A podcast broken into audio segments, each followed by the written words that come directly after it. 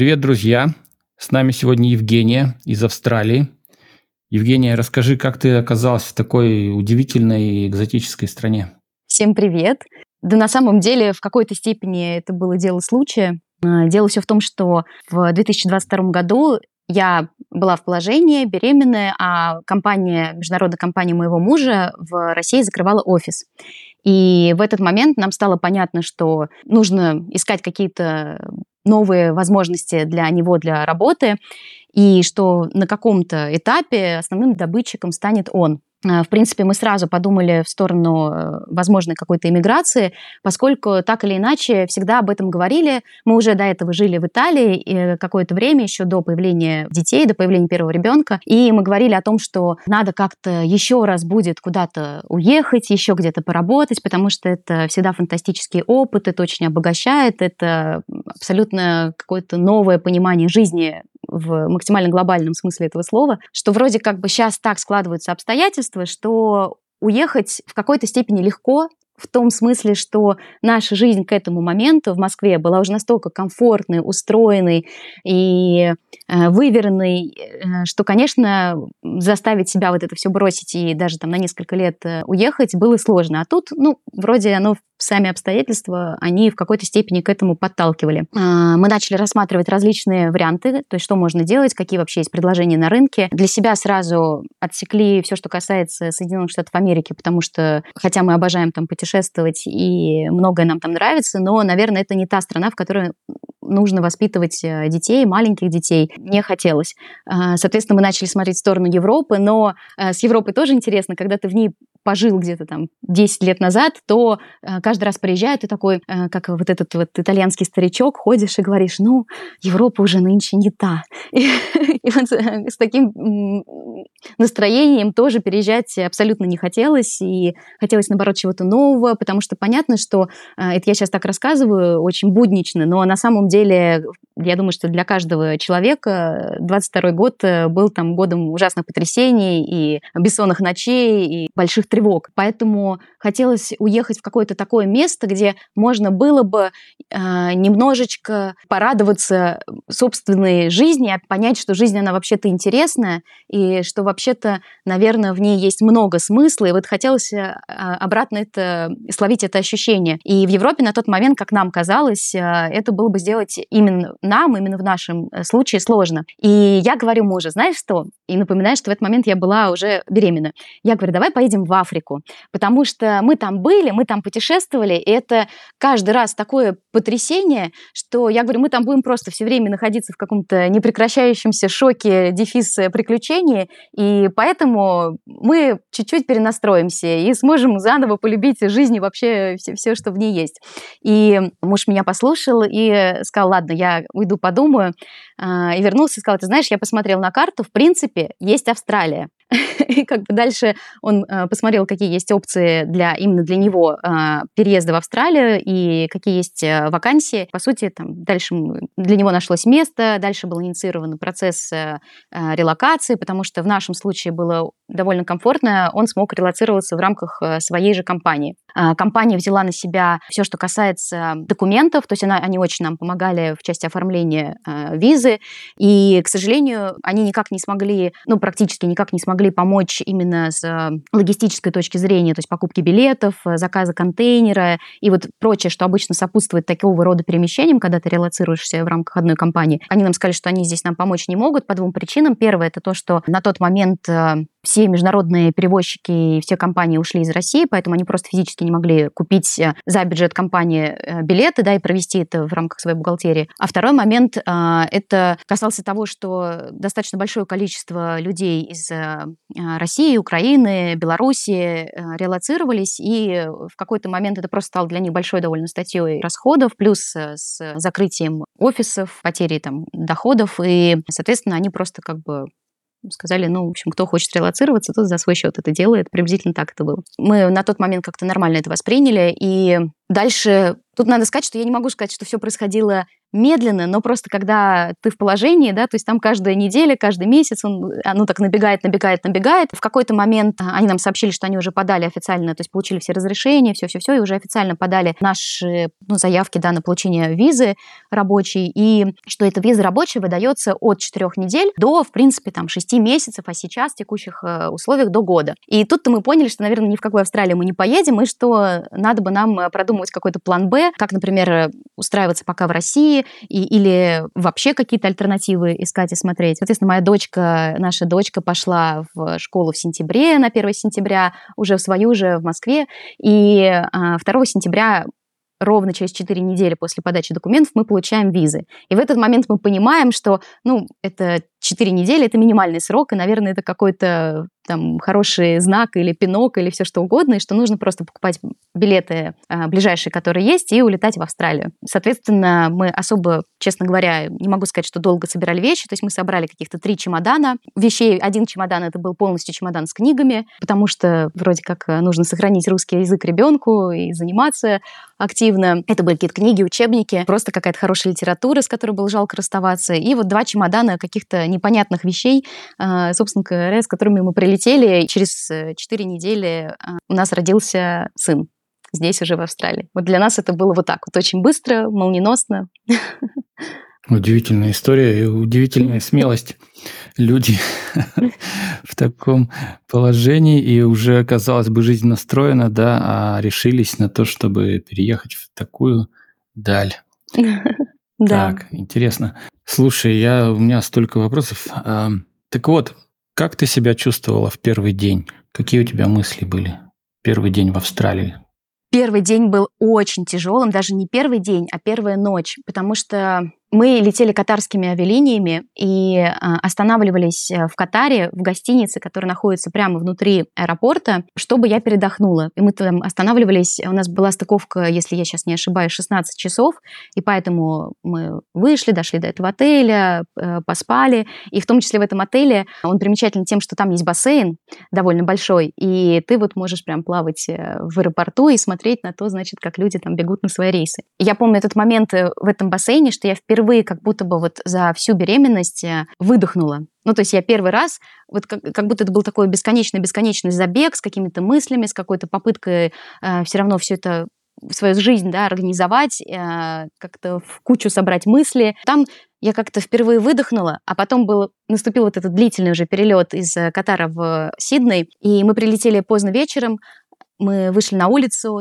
абсолютно никого знакомого нет, я очень уставшая была, и потому что в целом в Австралии мало того, что длительный перелет, еще и э, они очень внимательно отсматривают э, весь багаж э, на предмет того, чтобы не ввезли какие-то, не знаю, семена или, в общем, какую-то все что угодно, что может навредить местной флоре и фауне. И поэтому еще мы очень долго ждали в самом аэропорту. Вот я вся такая уставшая, мы выходим, ни одного знакомого лица, мы, естественно, берем какое-то такси до той квартиры, которую мы сняли на ближайший первый месяц. Мы едем по этим улицам, и мне все так не нравится, потому что я вообще огромная, несмотря несмотря на то, что мы довольно много путешествовали по миру, жили в разных местах, я совершенно огромнейший фанат Москвы, я очень-очень люблю Москву, и мне кажется, что все не так, что все не то. И потом мы в Москве также, получается, оставили наш совершенно прекрасный новый, только-только буквально выстроенный и дом, в котором мы успели прожить всего лишь один год, и мы заходим в эту квартиру, а она вся прокурена. То есть сама квартира была в целом нормальная,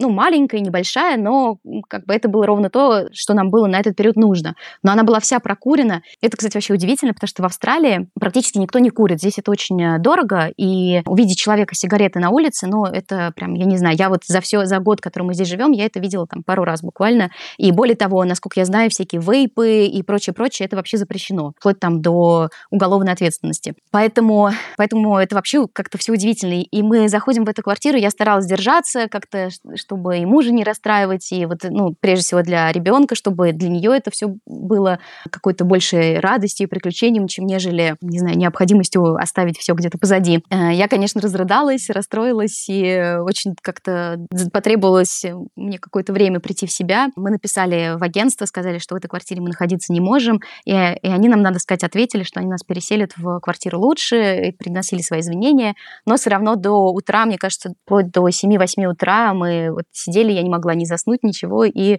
это был вот сложно, короче говоря, такой момент психологический, вот слом, он, наверное, произошел именно в тот момент. А потом нас переселили в другую квартиру на этом же этаже, и мы вышли на улицу, и на улице оказалось довольно тепло, теплее, чем в тот э, момент было в Москве, потому что тогда была довольно холодная осень, а здесь э, была довольно теплая весна, и какие-то птицы летали, попугаи прыгали, и я думаю, ну что-то я зря, наверное, вчера так э, перенервничала. Наверное, можно было как-то сдержаться и, э, в общем, посмотреть, что на самом деле не все это так плохо. И вот, наверное, с того момента стало сильно-сильно проще. Удивительно история. Значит, какой-то богатый человек жил до вас в этой квартире, тратил деньги на курения? Я думаю, что, э, скорее всего, это были а, на самом деле уборщики, то есть тот персонал, который обслуживает эту квартиру, этот комплекс. И, вероятнее всего, они либо китайского, либо индийского происхождения, потому что они как раз славятся тем, что они умеют возить э, как-то нелегально сигареты, и, видимо, они везли,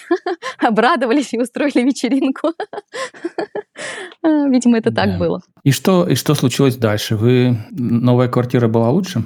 Новая квартира была лучше, но э, не то, чтобы мы могли выдохнуть, потому что, опять-таки, э, у меня восьмилетний ребенок, которого нужно устроить в школу. У меня, в принципе, как бы в, в любой момент могут начаться роды, и мне нужно тоже понять, э, что с этим делать. Но э, ситуация такова, что в Австралии э, шко- все школы привязаны к твоему месту жительства. То есть э, здесь есть такое понятие, как catch zone, то есть зона твоей школы. Вот если ты живешь в этой зоне, ты попадаешь в эту школу. Если ты живешь где-то еще, то в эту школу никогда не попадешь. То есть это правило и не за деньги, никак, э, никак иначе.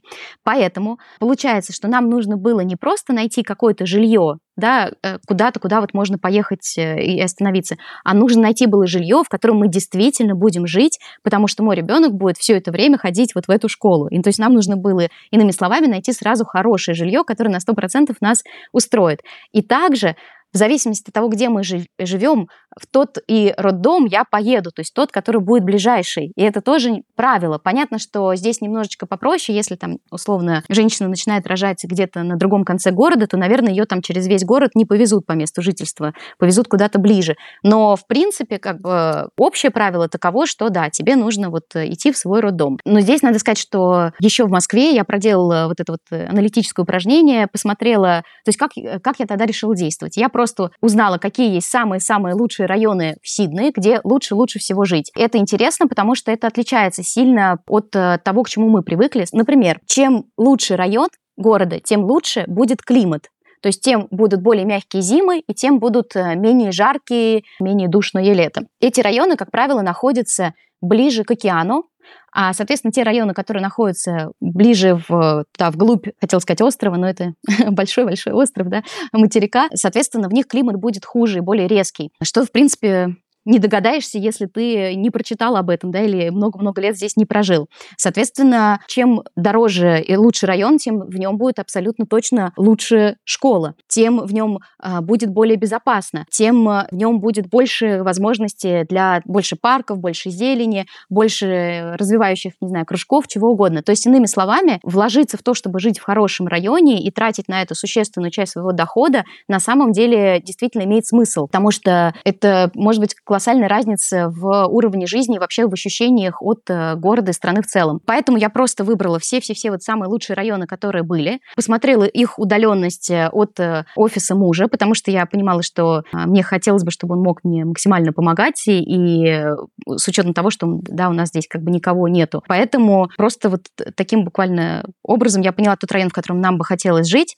И а, здесь тоже надо понимать, что рынок недвижимости, он очень-очень сложный. Это рынок рынок продавца, а, вне зависимости от того, покупаете вы недвижимость или арендуете. Это все на аукционах. То есть приходит много-много народу, все подают заявки, если жилье нравится, и отбирают тех, кто готов больше заплатить, у кого лучше история, кто просто больше понравится. Порой люди по несколько месяцев, по полгода ищут себе жилье и не могут найти. То есть это вообще гигантская проблема, которая именно касается в особенности Сиднея. В нашем случае мы в первый же день, когда вот мы начали осматривать дома, мы смотрели дома под сдачу, первый же день мы увидели один дом, который нам безумно понравился. А, мы подали на него заявку, и нам его одобрили. Это просто фантастика. Мне никто не верит, что...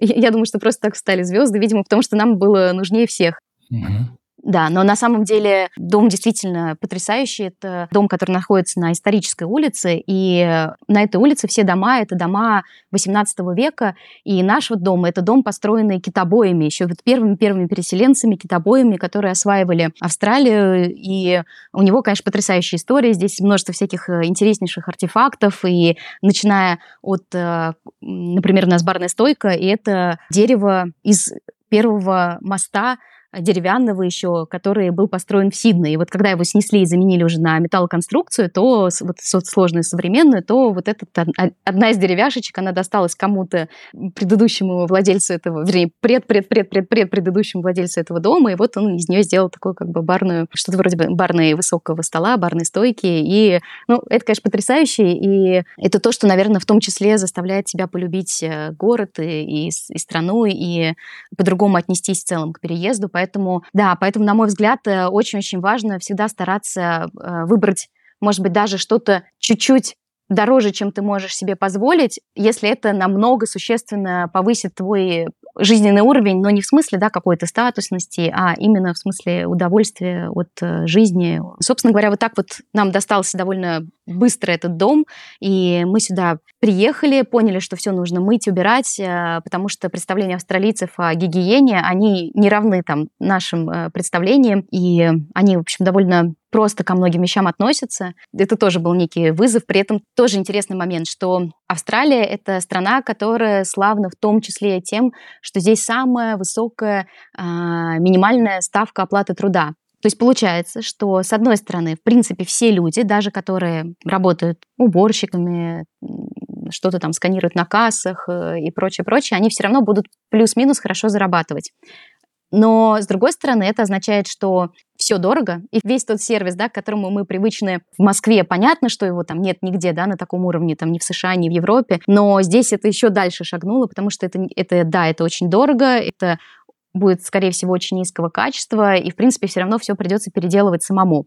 Поэтому, в принципе, там, среднестатистический австралиец, он тоже такой, как, наверное, ближе к поколению наших э, там, э, дедушек, может быть, отцов, э, все умеет делать собственными руками, умеет строить, умеет ухаживать за садом, умеет проводить электрику и все-все-все, потому что иногда проще это сделать самому. Но при этом по закону не все можно делать самому, и многие, на многие вещи даже внутри собственного дома ты не имеешь права проводить какие-то работы, потому что на это нужна лицензия, и если кто-то заметит, что ты вот что-то такое делаешь вне закона, на тебя, скорее всего, настучат, и у тебя будут проблемы. Да. И, в общем-то, получается, что мы переехали в этот дом, тут же ребенок пошел в школу, и адаптационного периода как такового у нее не было вовсе, хотя она достаточно такой созерцательный человек, ей нужно сначала долго смотреть, присматриваться к компании, к людям, и только потом она, возможно, будет готова вот стать частью чего-то. А, и я, конечно, на самом деле страшно переживала. Мне кажется, в, в этот переезд я не переживала ни за свои роды, ни за работу мужа, да, в общем-то, ни за что так сильно, как э, за свою дочку и то, как это все пройдет для нее. А по итогам она сходила вот, э, первый раз в школу первый день, а возвращается, я говорю, ну как ты? И она говорит, у меня подруга, у меня такой замечательный педагог, так сегодня было интересно. И я думаю, ну, видимо, тоже все сложилось и случилось. Это действительно, мне кажется, еще один такой хороший плюс э, переезда в Австралию именно с детьми касается того, что у детей внутри школы, во-первых, действительно есть детство. Они, все школы построены так, что очень-очень много занятий проходят на улице. Вообще очень много времени они проводят именно на улице. Все спортивные занятия — это на улице. А все переменки всегда на улице. Все большие перемены под ланч — это тоже всегда проходит на улице. Что такое двор, да, какой-то вот школьный? Это обилие различных растений, для нас очень причудливых, э, различных, все время что-то цветет. И, конечно же, это животные, то есть дикие индюки, какие-то невероятные птицы всех цветов э, с какими-то большими клювами, маленькими клювами, какие-то причудливые ящерицы, э, большие, маленькие и прочее, прочее. Ну, то есть это изобилие вот этого животного мира, который для... А и эти все ящерицы, они к тебе прям домой заползают, да? И пауки опасные, кусачие, да? Это, да, этого, это еще один а, момент, которому, с которым просто вот как-то э, психика свыкается. Это действительно Первый раз я увидела паука в нашем доме, который был размером с мою ладонь. Э, я, конечно, чрезвычайно испугалась, вскрикнула, э, дочка вскрикнула, муж на это все посмотрел, схватил близлежащий поднос, э, тяжелый металлический, просто метнул в этого паука. И, и надо сказать, что был достаточно ловок, потому что действительно поднос накрыл паука, однако паук из-под него выполз целехенький. И я начинаю смеяться, потому, потому что это просто как в каком-то фильме «Джунгли». А, дочка тоже смотрит на меня, начинает смеяться. На тот момент я, кстати, была еще беременна. И муж говорит, вы чего смеетесь? Лучше скажите, что мне делать. Я говорю, ты знаешь, я в такой ситуации сама ни разу не была, поэтому подсказать тебе ничего не могу. А, в общем, в итоге муж его как-то выпроводил на улицу. Но мы рассказываем потом об этом а, местным австралийцам, и они говорят, зачем вы его выгнали? Это же hunter, это охотник, это тот паук, который вот, если он у вас на стене где-то висит или где-то э, по полу ползает, вы его никогда не трогаете, потому что он э, уничтожит всех других насекомых, которые, может быть, опасны. А этот, ну, максимум он вас укусит. То есть для них это норма, да? Да, для них, для них это хороший знак. А, Еще у нас была, когда мы тоже переехали в этот дом, слышим, что на крыше, в смысле под крышей явно кто-то есть. Я думаю, неужели это какие-то крысы или мыши? Мы звоним э, нашему лендлорду и говорим, ты знаешь, нам кажется, что кто-то там есть, и надо, наверное, этот вопрос как-то решить. Она говорит, так у нас там посумы живут. Посум это не опоссум, это разные животные. Посум это такое сумчатое животное с длинным хвостом, которое тоже вот австралийский эндемик. И мы говорим, как посумы живут? Она говорит, ну они там всегда живут. Она говорит, они безопасные. Мы думаем, ну ладно, в общем-то, э, будем получать удовольствие, посумы так посумы. Потом мы идем домой, и я смотрю, а этот посум, который вот у нас там живет, он разбирает крышу, то есть он чуть-чуть подрос, а, ему, видимо, там стало мало места, и он из этой дырки в крыше, которую вот он уже проковырял, он э, выбрасывает э, утеплитель. И я звоню опять лендлорду, говорю, слушай, дом как бы не мой, мне поэтому ну, не то чтобы у меня какой-то принципиальный тут э, момент, но все-таки дом твой, и я немножко переживаю за крышу. Она говорит, слушай, бессмысленно, бессмысленно их увозить, потому что я могу вызвать службу, они его поймают, посадят в клетку, но по закону нашего штата они не имеют права увозить его более чем на 50 метров. То есть по факту они его отвезут на 50 метров, откроют клетку, и он побежит обратно в свой домик под, под крышей. И поэтому у нас постоянно живут посумы, постоянно есть такая птичка здесь, называется кукабара. Она знаменательна тем, что она очень-очень громко смеется. То есть ее вот этот вот крик, вернее, наверное, правильно сказать, ее пение, а, оно похоже на такой зловещий, зловещий смех. И а, она вот так вот смеется среди ночи очень часто, очень часто под утро, может просто среди бела дня. И у нее огромный-огромный клюв, и она на самом деле страшный хищник. И все местные, когда я говорю, слушайте, это кукабара, просто спать ночью невозможно, я иногда просыпаюсь и не понимаю, что происходит, и вообще какой-то фильм ужасов. И мне говорят, да вы что, вы такие счастливые, потому что кукабара съедает змей, и значит, скорее всего, вас э, не схватит змея.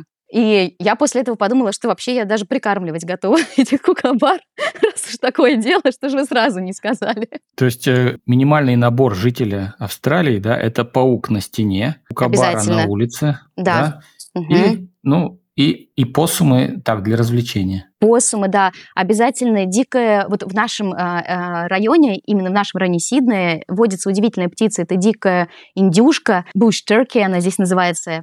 Это действительно такой крупный индюк, который э, гнездится на земле. Примечательно тем, что папа индюк, значит, создает это гнездо, показывает его маме. Если маме, значит, нравится, то она откладывает яйца и уходит. И всем потомством, взращиванием, обучением, высиживанием яиц и всем-всем-всем занимается папа у них. Вот эти вот индюки они тоже здесь повсюду ходят, и если их охраняет тоже законодательство, и если у тебя прямо во дворе этот индюк свил вот это вот свое огромное гнездо, а гнезда у них гигантские, то опять-таки тоже ничего сделать нельзя. Но другой вопрос, что он может в, этот, э, в это свое гнездо утащить твой шланг, кроссовок, который ты там на секундочку буквально оставил, и прочее, прочее. А, но как бы надо ждать, пока не вылупится потомство, и пока они всему не обучатся и не уйдут из гнезда. Однажды такой э, индюшонок, маленький, крохотный, прелестный, совершенно поселился у нас в спальне, и мы тоже, значит, с мужем думали, как бы его спровадить, но чтобы не нарушить закон, потому что к такому сожительству мы, конечно, не были готовы.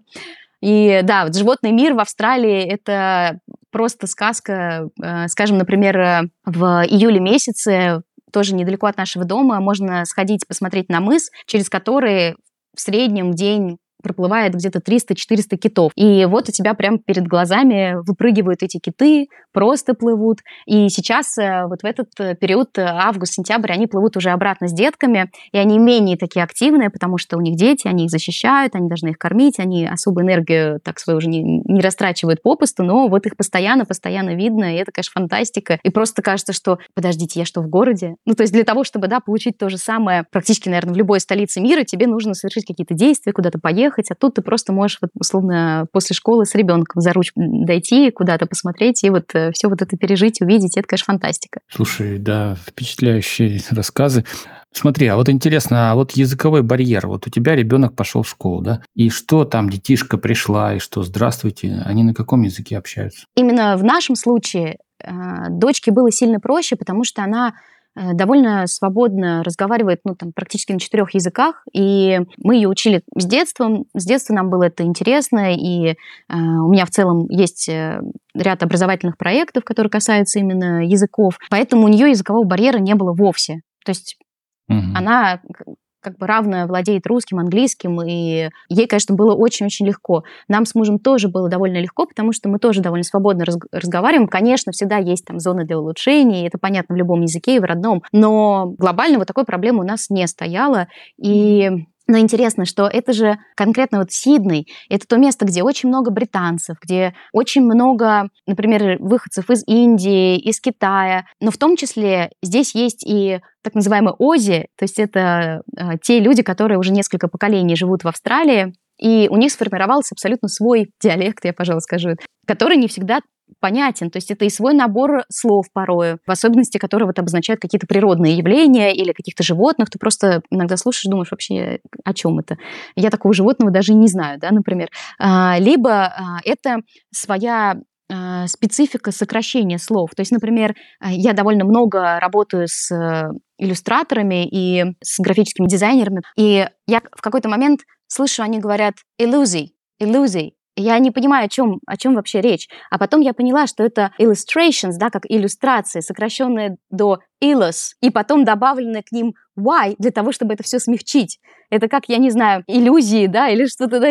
ну нет, наверное, прямого так. Да, звучит как иллюзии, да, но на самом деле это про иллюстрации. Да, и вообще у них, э, они славны тем, что добавляют вот эти смягчающие why на конце слов, сокращают. В принципе, ты можешь разговаривать долго с человеком, которого ты думаешь, что его зовут Элли, а оказывается, что на самом деле она Элеонора. Ну, то есть они любители вообще сокращений, любители смягчений, любители что-то съедать половину фразы в начале, половину фразы в конце, и поэтому, конечно, а, все равно какая-то адаптация временами происходит. То есть до сих пор я могу, например, прийти в какой-нибудь магазин а строительный или по садоводству, и вот мне нужно что-то купить, и там, соответственно, будет какой-то человек, который с бэкграундом э, из какой-то сельской местности австралийской, и он начинает со мной разговаривать, и я понимаю, что я практически ничего не понимаю из того, что он говорит. То есть он использует понятные какие-то слова, может быть, какую-то лексику, да, которую я не знаю касательно э, каких-нибудь систем полива, еще что-то. Но плюс он ко всему просто сокращает, и мне это, конечно, приходится сильно напрягаться. Такие моменты бывают. И у нас, кстати, была вообще фантастическая история. Мы вообще, когда переехали, поставили себе такое, ну, не знаю, не условие, но решили, что пусть это все будет игра, и мы должны получить вообще максимум удовольствия от того, что здесь происходит. То есть не надо тащить э, Москву со всеми ее прелестями и пытаться воссоздать ее здесь. Нужно просто вот вкусить всю жизнь, которая присуща Австралии. В Австралии нет э, центрального отопления, поэтому, хотя есть э, действительно те регионы, в которых в том числе минусовая температура бывает. Люди, тем не менее, как-то философски к этому относятся, а, одеваются потеплее, на ночь, используют грелки, в ходу простыни с, с электрическим подогревом и электрические одеяла, либо есть еще опция отапливаться камином, и как раз в нашем доме такой камин есть, но когда мы отапливаемся камином, то для него нужно закупить дрова. В Австралии дрова — это отдельная тема, все обсуждают, какие дрова лучше, какие хуже, где лучше взять э, у какого фермера, и прям есть целые форумы, сообщества, которые все это обсуждают, этим интересуются. Я однажды как-то в этом во всем поучаствовала, и э, мне сказали, у кого нужно покупать э, хорошие дрова, и действительно, действительно оказалось, что есть э, определенные сорт эвкалипта, который очень хорошо и долго горит, э, дает много-много тепла. Это плотное, тяжелое дерево и в том числе обладает э, бактерицидными свойствами и приятным ароматом. Мы заказали вначале полтонны этого значит, дерева, этих дров. Приехал мужчина и просто выгрузил эти полтонны мне на газон. Вот даже не мне на газон, а вот на газон перед моим домом. Дальше мы это перетаскивали, убедились в том, что да, дрова хорошие, и через какое-то время решили вновь заказать, на этот раз уже тонну. И мы заказали тонну и думаем, ну, будет как в прошлый раз. Сначала они недели-две будут просто перезванивать, потом они перезвонят, мы им скажем, ну, привозите. И они еще где-то неделю будут вести. И, в общем, заказали и расслабились, э, будем ждать. На следующий день, это была суббота, 6 утра, раздается такой сумасшедший, такой прям ярый стук в дверь.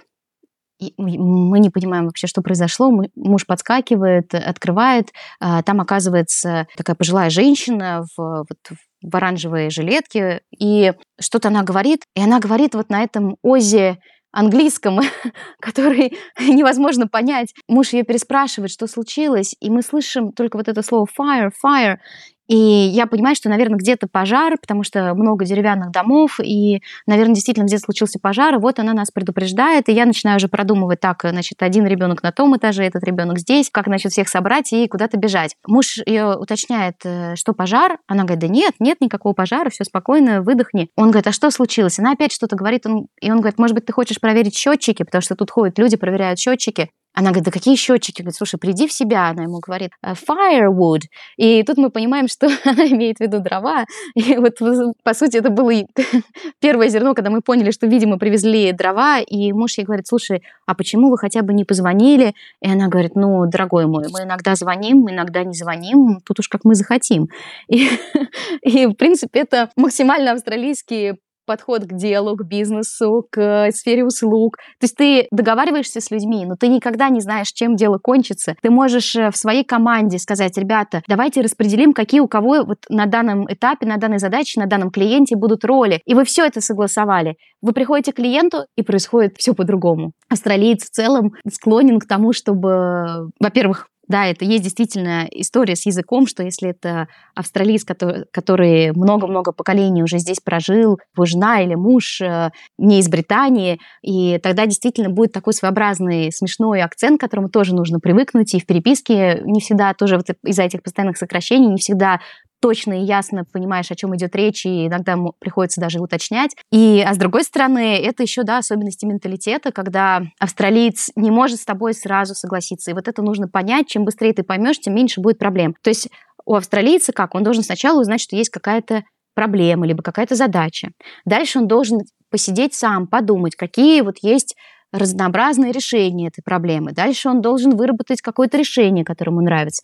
Потом он должен проговорить с рядом людей, хорошее это решение или плохое, потом все-таки прийти к какому-то решению и его как бы воплотить в жизнь. По факту ты с самого начала знаешь, что это будет вот то решение. Это очевидно, тут вообще других э, вариантов нету. Но австралиец так не может. Если ему ты скажешь, так, слушай, э, вот смотри, вот здесь вот я вижу, давай сделаем не так, давай вот сделаем вот так, быстро исправишь какой-нибудь документ, отправишь, он это никогда не сделает. Я вначале думала, может быть, э, я им не нравлюсь, или, может быть, какое-то у нас есть недопонимание.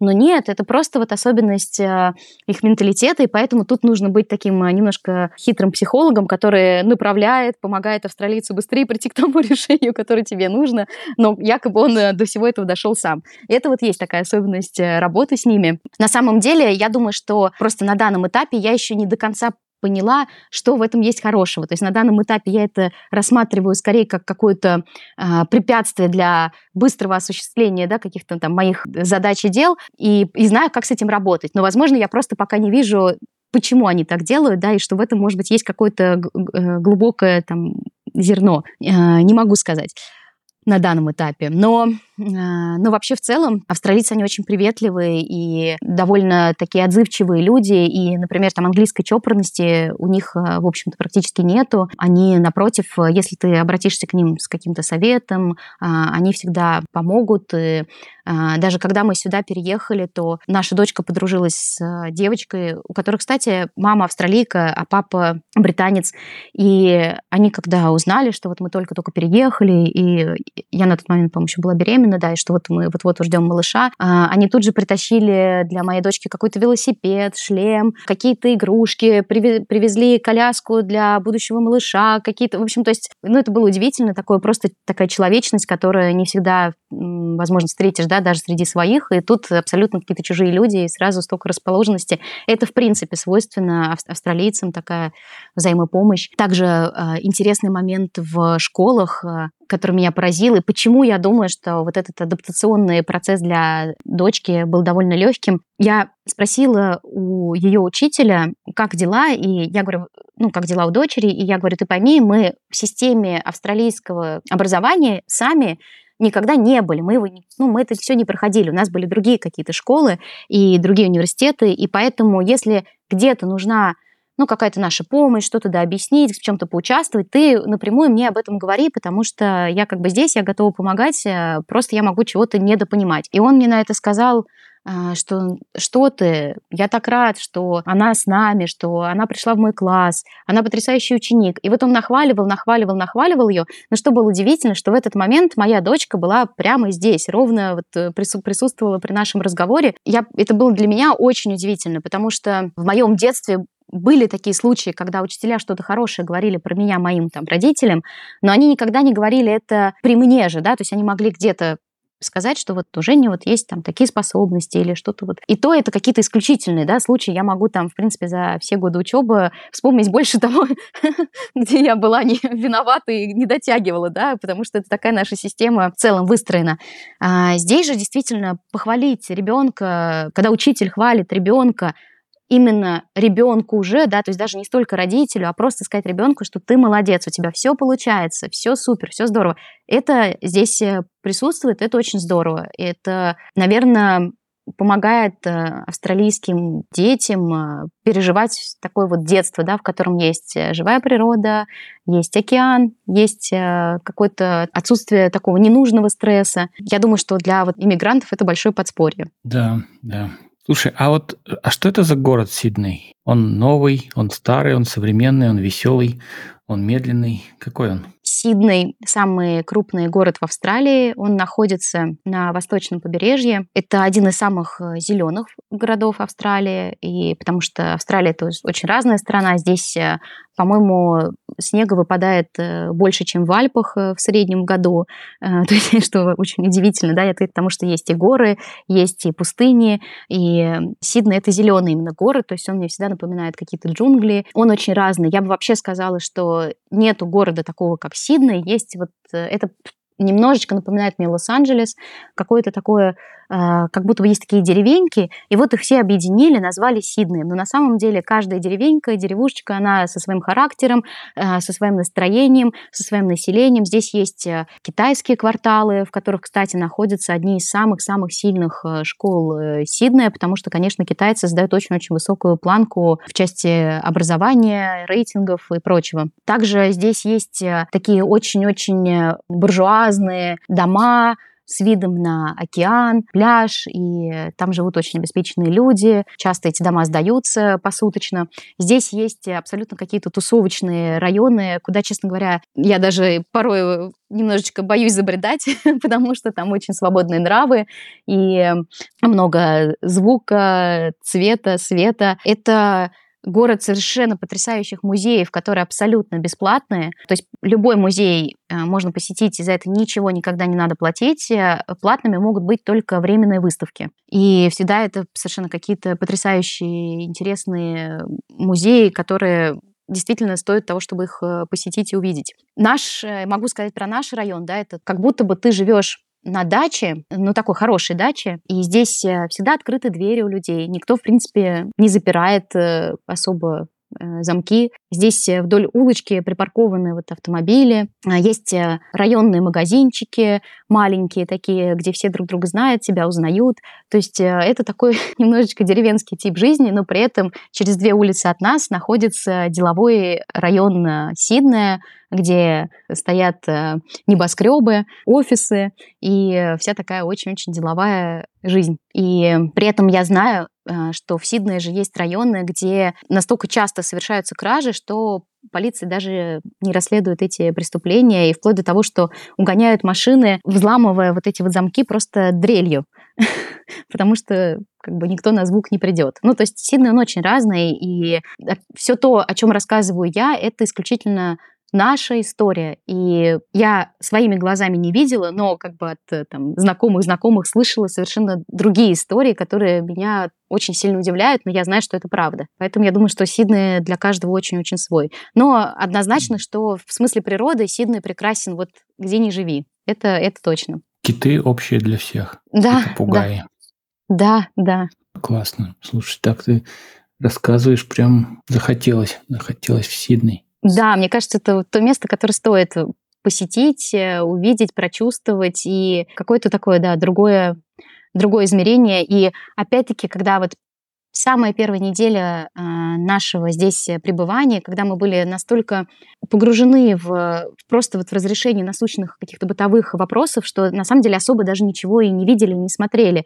Но меня сразу поразило это цвета, потому что совершенно явно, что здесь э, солнечные лучи падают абсолютно под другим неведомым мне до этого углом, и вот все вот эти преломления цветов и привычные цвета, они абсолютно другие. И второе — это вот эта гигантомания, то есть это какие-то невероятных размеров деревья, цветы, все это какое-то гигантское. И я помню, такое у меня было чувство, что если вот сейчас из-за поворота выйдет какой-то динозавр, я, наверное, даже не сильно удивлюсь. Ну, то есть я конечно, испугаюсь, но приблизительно так же, как я испугалась паука вот этого гигантского. Но это не будет для меня удивительно. То есть это будет настолько органично вот этому всему, что здесь есть, что я скажу, «А, ну так я и знала. Вот. Поэтому, наверное, да, стоит посетить. Это, да, что уж говорить, что э, вот эта сиднейская знаменитая, знаменитая опера, визитная карточка Сиднея, ты на нее смотришь, она вся такая в духе конструктивизма, сразу много что напоминает, и вот э, столько раз мы ее все видели где-то в каких-то видеороликах, и вот она прям перед тобой, вся такая грандиозная, в то же самое время сдержанная, а потом ты ее обходишь, а, смотришь на вот океан, да, который перед ней, а там тюлень лежит и просто нам бьет хвостом. вот прямо у Сиднейской оперы. И, конечно, такие моменты ну, очень, наверное, тепло становится на душе, и действительно легко мириться с какими-то лишениями, да, которые всегда мы переживаем во время переезда, просто потому что ты очень много получаешь взамен. Такое большое-большое mm-hmm. приключение. Природа в этом городе ближе к людям, чем обычно, да? Я бы даже сказала, что в целом ты как человек вынужден вписаться в природу. То есть она очень мощная здесь, она очень быстрая. Э, в саду, если там каждую э, неделю не подрезать что-то, не подметать и так далее, то все это просто превратится в джунгли. И природа здесь на самом деле, она не райская, да, то есть она агрессивная. Это, это может быть тоже не каждому по характеру подойдет, потому что океан здесь, да, прекрасный, можно в нем купаться. Пляжи совершенно невероятные. Тут есть э, э, пляж, который нам особо полюбился. И это тот пляж, на который выходят э, самые маленькие пингвинчики в мире, вот которые... И поэтому этот пляж нужно всем покидать э, до заката, потому что вот после заката они выходят и откладывают яйца. И ты можешь плыть где-то в воде и встретить э, маленького осьминога, который, значит, в тебя там э, пульнется чернилами. И, а, и это все удивительно. Но при этом это страшные течения, которые могут унести. Это акулы, которые, в принципе, ну, особо не нападают, но, в общем-то, все знают случаи про кого-то, кого-то, значит, кого там съели э, или что-то произошло. Это потопы, которые здесь случаются. Это очень агрессивное солнце, от которого приходится скрываться. То есть это такое, ну, очень-очень э, живо, живая, сильная, мощная природа, которая не то чтобы заряжена, да, там с плюсом или с минусом, она просто такая, какая есть. И вот ты должен в нее как-то вписаться. И то, как ты будешь в этом во всем существовать и находить себя, это зависит, в принципе, только от тебя. То есть, да, нужно соблюдать какую-то там технику безопасности. Да, случаи бывают, и австралийцы вообще в целом, они, на мой взгляд, э, обученные вот этой природой, они довольно просто иногда относятся к жизни скажем, если здесь в Австралии идет ведение беременности и э, что-то с женщиной или с малышом внутри нее не так, то, в принципе, в России, во всех странах мира пытаются сохранить, э, как-то оказать какую-то помощь. Здесь во многом считают, ну, как бы, если не складывается, значит, природа умнее, значит, не надо.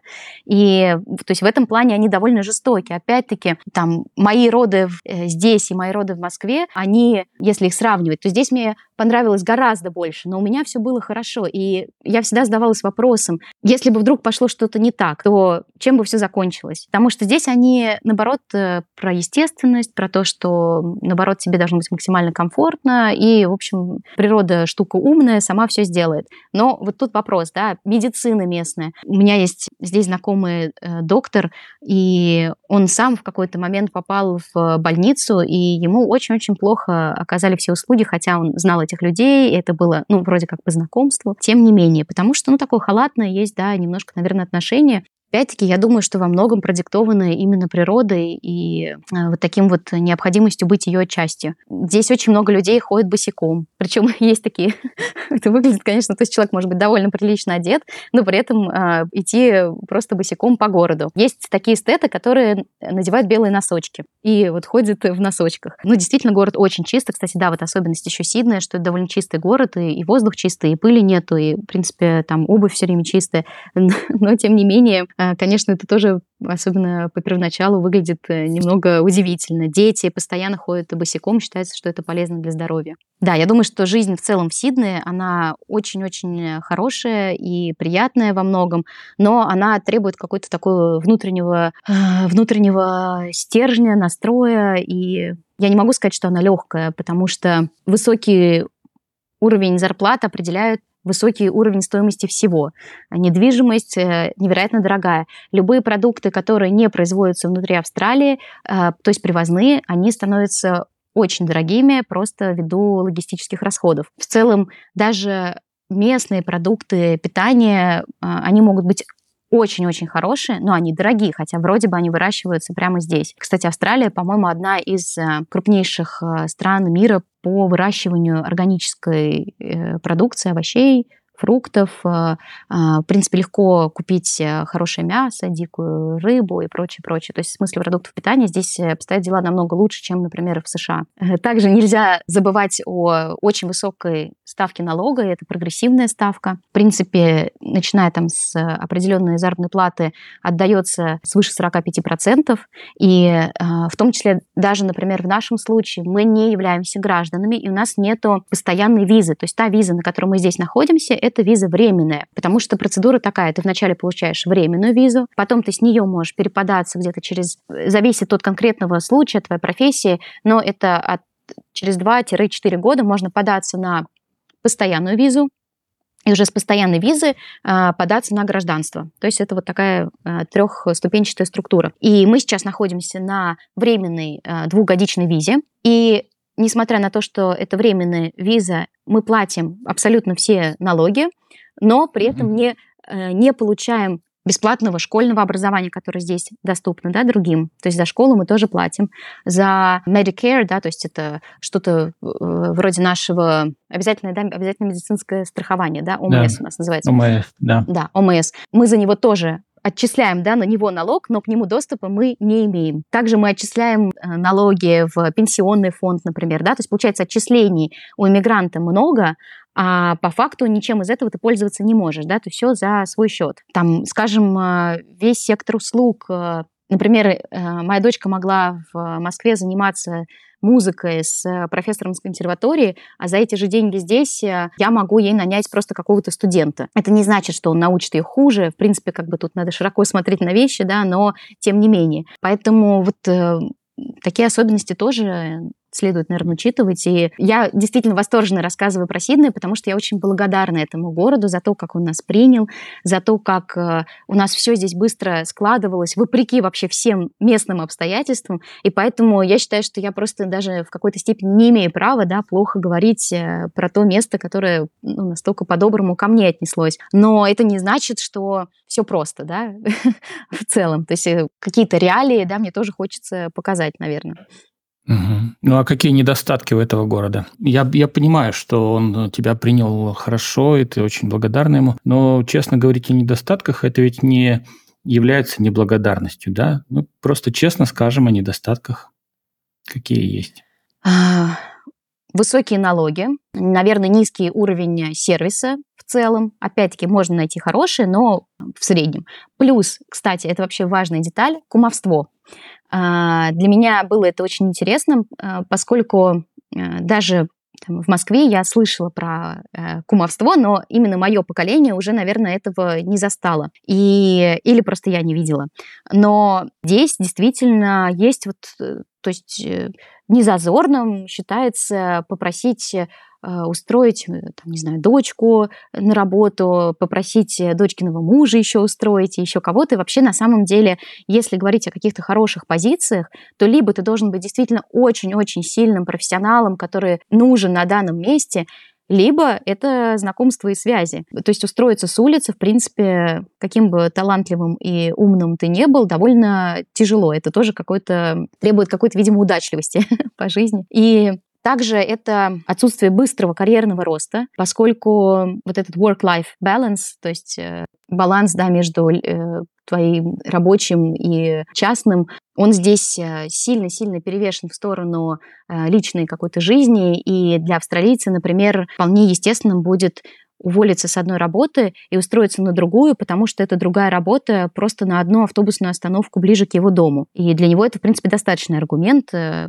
никто не спросит, э, серьезно? Нет, это да, да, конечно, да, понятно. И в этом отношении э, получается, что нету... То есть сама такая, сама система устроена таким образом, что быстро, быстро, быстро, ступень за ступенью идти по карьере и быстро чего-то достигнуть, это даже не то чтобы сложно, а это очень напрягает местных. То есть э, они всегда говорят, успокойся, тебе нужно выдохнуть, получать удовольствие от жизни, а там все само сложится, ты куда спешишь. И действительно, с одной стороны, есть очень огромная текучка среди таких синих воротничков, потому что они сегодня могут работать здесь, завтра там, быстро переходят с одной работы на другую. Из-за этого, на самом деле, очень часто людям не хватает экспертности, просто потому что он говорит, а я тут две недели работаю, а через две недели он в каком-то другом месте будет работать, и он каждый раз не, не знает до конца, как тут что устроено.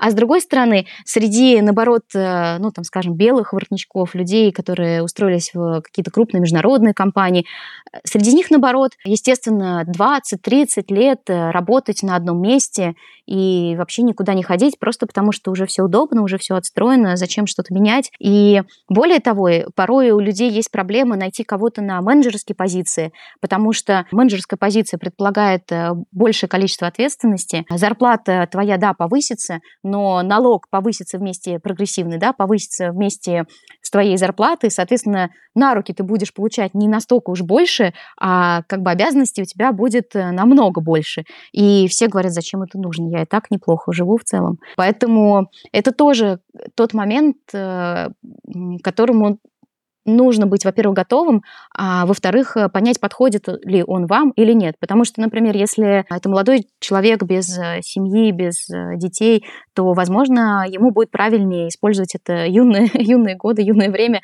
на то, чтобы построить свою карьеру в США, да, где прям можно быстро-быстро-быстро расти и видеть этот корпоративный мир там в его каком-то наиболее ярком варианте. Возможно, для, однако, там, для людей с детьми, семей, семейных э, Австралия, конечно, дает больше возможностей как-то э, урвать и ту, и ту жизнь, да, то есть и карьеру построить, и при этом э, видеть своих детей, и там не только на ночь их целовать, да. Но это как бы своего рода все равно минус.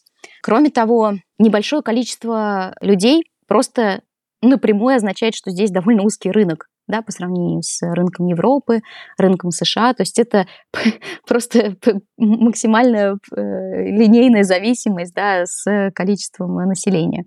И если ваша профессия да, предполагает продажи вот именно физическим лицам, то это тоже может быть э, своеобразным ну, не препятствием, да, но, во всяком случае, чем-то, что будет э, сужать скорость вашего роста. А также образование.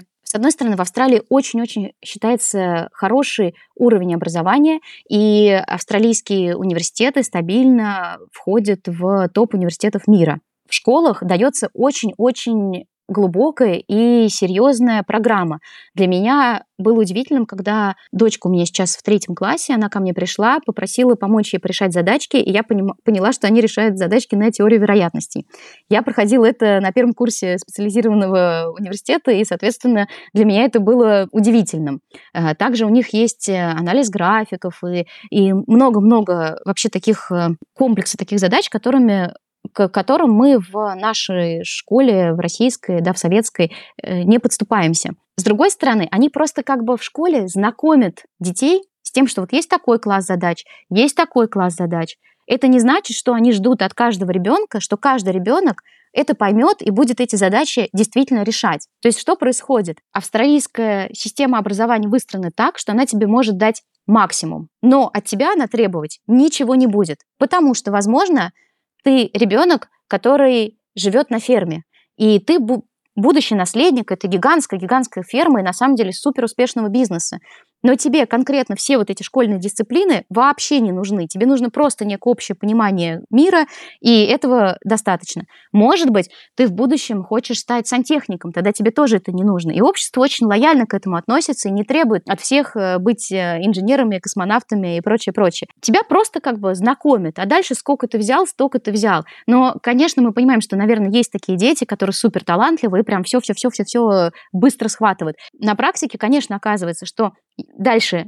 Есть родители, которые не безразличны, и они со своим ребенком постоянно занимаются, постоянно ему помогают, постоянно смотрят, задают вопросы, тебе что-то непонятно, надо что-то объяснить. Было что-то сегодня, что ты не смог уловить. А, давай посмотрим, а, какое домашнее задание, как ты его сделал. И это действительно приходится здесь делать, потому что нельзя пускать на самотек.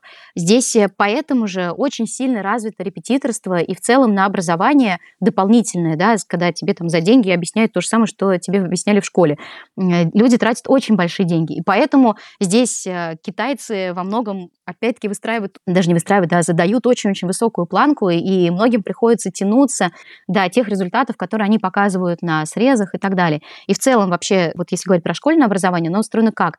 Есть государственные школы, они есть очень хорошие, очень плохие, это легко понять по рейтингу и району, в котором они находятся. Есть католические школы, это те школы, которые изначально были созданы при каких-то церквях, и сейчас э, в них э, максимум есть, там, не знаю, один час э, религиозной какой-то лекции в неделю, и плюс э, обязательно, наверное, какой-то хор. Э, на этом вся религиозность и католичество заканчивается. Дальше это просто довольно хорошая школа, которая, как правило, либо какие-то очень хорошие музыкальные уроки дает, либо очень хорошо дает какой-то спорт, либо, то есть у нее будет какая-то, вероятнее всего, специализация. И третий вариант – это э, частные школы, которые, private schools, которые не гарантируют тебе хорошего образования, в них также, скорее всего, придется брать миллион репетиторов, но это твои связи на всю жизнь. И очень, это, как правило, это будут, ну, практически там в 99,99 случаев это будут э, школы раздельные, то есть девочки учатся отдельно, мальчики учатся отдельно, э, и это для тебя просто возможность построить э, на всю жизнь вот эту вот систему связей, с которой ты пойдешь дальше. И поэтому все обеспеченные австралийцы, конечно же, стараются своих детей устроить в private schools просто для того, чтобы в дальнейшем чуть-чуть облегчить им э, карьерный рост а, и жизнь в целом. Хотя, опять-таки, и в private school, да, можно быть, в частной школе можно быть э, изгоем, и ничего у тебя не сложится. То есть такие тоже ситуации бывают. Если же говорить о бесплатном образовании государственном, то есть еще такая опция, как selective schools, то есть это э, такие селекционные, отобранные школы, куда очень сложно попасть, там действительно серьезные экзамены, но если ты туда попадаешь, то ты попадаешь в среду с такими же детками, которые заряжены на учебу, родители которых тоже заряжены на учебу, и вот просто как бы не, не то, чтобы там будут сильно лучше учителя, но просто сама среда считается, что будет тебя там двигать вперед. То есть получается, что школьное образование, с одной стороны, классное, с другой стороны, а, оно требует некой хватки, и здесь, в принципе, наверное, расслабляться особо нельзя. Ну, либо наоборот, да, либо, может быть, для кого-то это плюс, что можно расслабиться, и, ну, учится твой ребенок плохо, ну и ничего страшного, в мире есть, в конце концов, много всего другого. Да. Друзья, это была первая часть рассказа Евгении об Австралии. В следующем выпуске будет продолжение. С вами был подкаст «Иммиграция». Если вы хотите рассказать свою историю, напишите нам на электронную почту. Желаю вам успехов в новых странах. Пока.